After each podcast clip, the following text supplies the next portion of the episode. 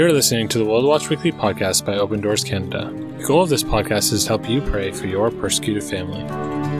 Since 1955, when Brother Andrew went behind the Iron Curtain for the first time, Open Doors has been strengthening persecuted Christians where faith costs the most. For more information about Open Doors Canada or about the World Watch List, please visit our website at www.opendoorsca.org. Enjoy today's episode. Welcome back to the World Watch Weekly podcast. I'm Jared, here with Andrew as always. We are continuing our discussion of all the countries on the 2020 World Watch list.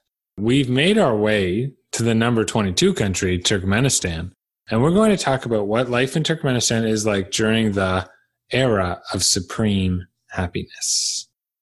Yes, Era of Supreme Happiness is the title that the Turkmen government has adopted for their current mandate. We're going to see if that supreme happiness is really the case for everyone in Turkmenistan. But we'll get to that in a minute. Let's back up and see why Turkmenistan is ranked number 22 on the countries where it is the most dangerous to live as a Christian. Well, for starters, Turkmenistan is a dictatorial regime. It was originally part of the Soviet Union, but after the Union collapsed, a cult of personality grew up around the first Turkmen president, President Niyazov. He created official books on how Turkmen people should live, put up statues of himself, renamed the months of the year, and more. It created a society that had incredibly strict expectations of its citizens. Yeah, now in 2006, President Niyazov died and a new president was appointed. I'm going to do my best to pronounce his name. I, I do apologize uh, if and when I, I get this wrong. The, the new president's name is Gurbanguly Berdimuhamedov. I would like to refer to him as President B moving forward, for simplicity's sake. Now, when President B came to power, uh, he began to dismantle that cult of personality uh, that had grown up around President Niyazov and began replacing it with one of his own. So, President B is now a fixture of Turkmen culture. Uh, he is a staple on television. There's photos of him around the capital city. Uh, supposedly, he's skilled in everything from writing books to driving race cars to singing. He took the title Arkadag, which in Turkmen means uh, patron or protector. And in 2012, his government announced the beginning of a new era, which they called the Era of Supreme Happiness. The point is, President B is the father figure, the protector, the one that the citizens are supposed to look up to. So, what kind of situation does that create for Christians in Turkmenistan? Well, we mentioned earlier that there are strict expectations for Turkmen citizens, and though over the years those expectations have changed, there's a, still a lot of pressure to conform, including uh, to conform in religion.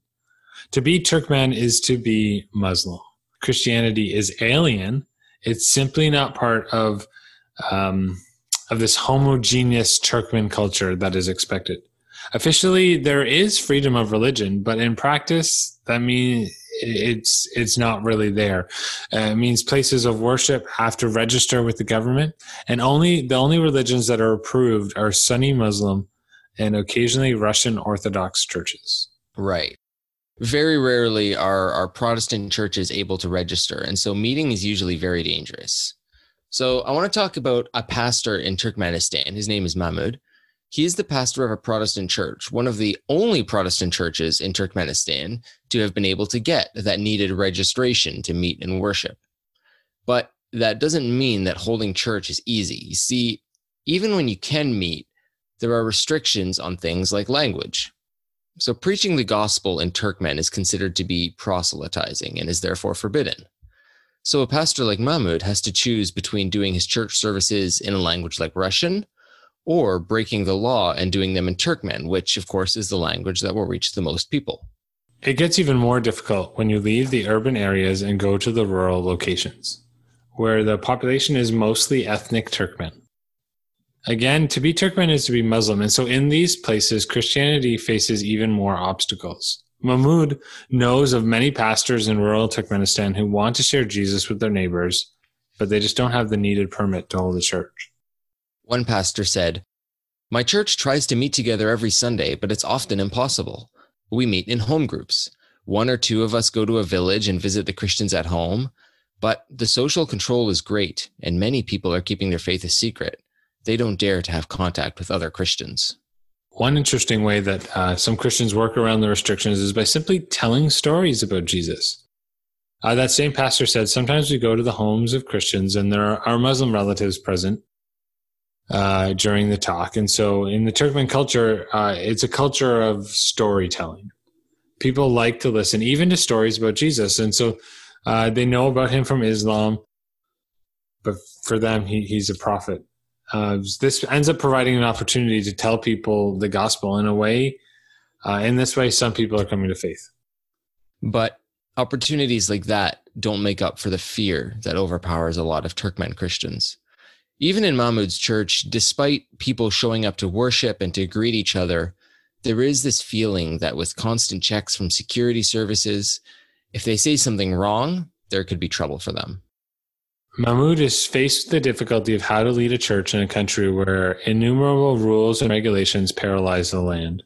And so the message that he promotes is one of freedom found in Christ. He says, Today is the day to become reconciled with God. We will grant you, He will grant you forgiveness because of what the Lord Jesus did on Golgotha.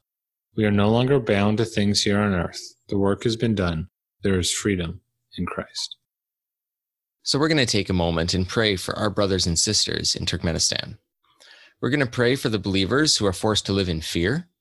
We'll pray that the message of joy and freedom that Christ brings will give comfort to these Christians. Pray that the government will lessen the rules and restrictions and that more worship permits will be granted to churches. And we'll pray that more Christians will be able to get the necessary training to become pastors and that current pastors like Mahmud will be able to lead their congregations with courage. Mm-hmm. Well, let's pray together. Father God, we lift up to you our brothers and sisters in Turkmenistan today. God, we thank you for their faithfulness.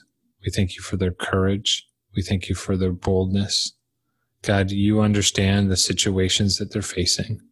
God, you know the fear that cripples and paralyzes some of our brothers and sisters. And we pray today, God, that they would not have a spirit of fear, but God, that they would have a spirit of love, power, and of sound mind, God, just as your word says. God, I pray that you would strengthen our brothers and sisters in Turkmenistan today. God, I pray that they would find joy and freedom in Christ God, I pray that you would allow more churches to uh, get the permits they need to meet together. I pray you would give creative ideas and ways to to meet and and do church without realizing that church is happening. God, I pray, Father, that uh, the body of Christ would meet together and would encourage another daily, even as long as it is called today, just as your word says. And God, we pray for pastors and leaders.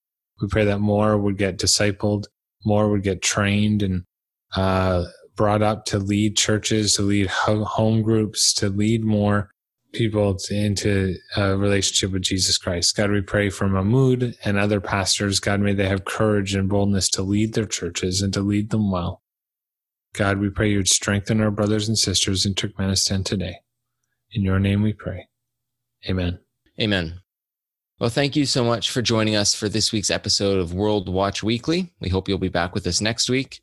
Please remember to subscribe to the podcast on whatever platform you're listening to this, leave us a review, and make sure to follow us on social media at Open Doors Canada. Thank you for listening. We'll see you next week.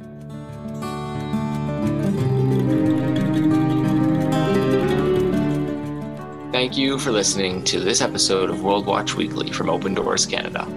For more information on how to pray for our persecuted family, please visit our website, www.opendoorsca.org. Click Get Involved and then click Prayer.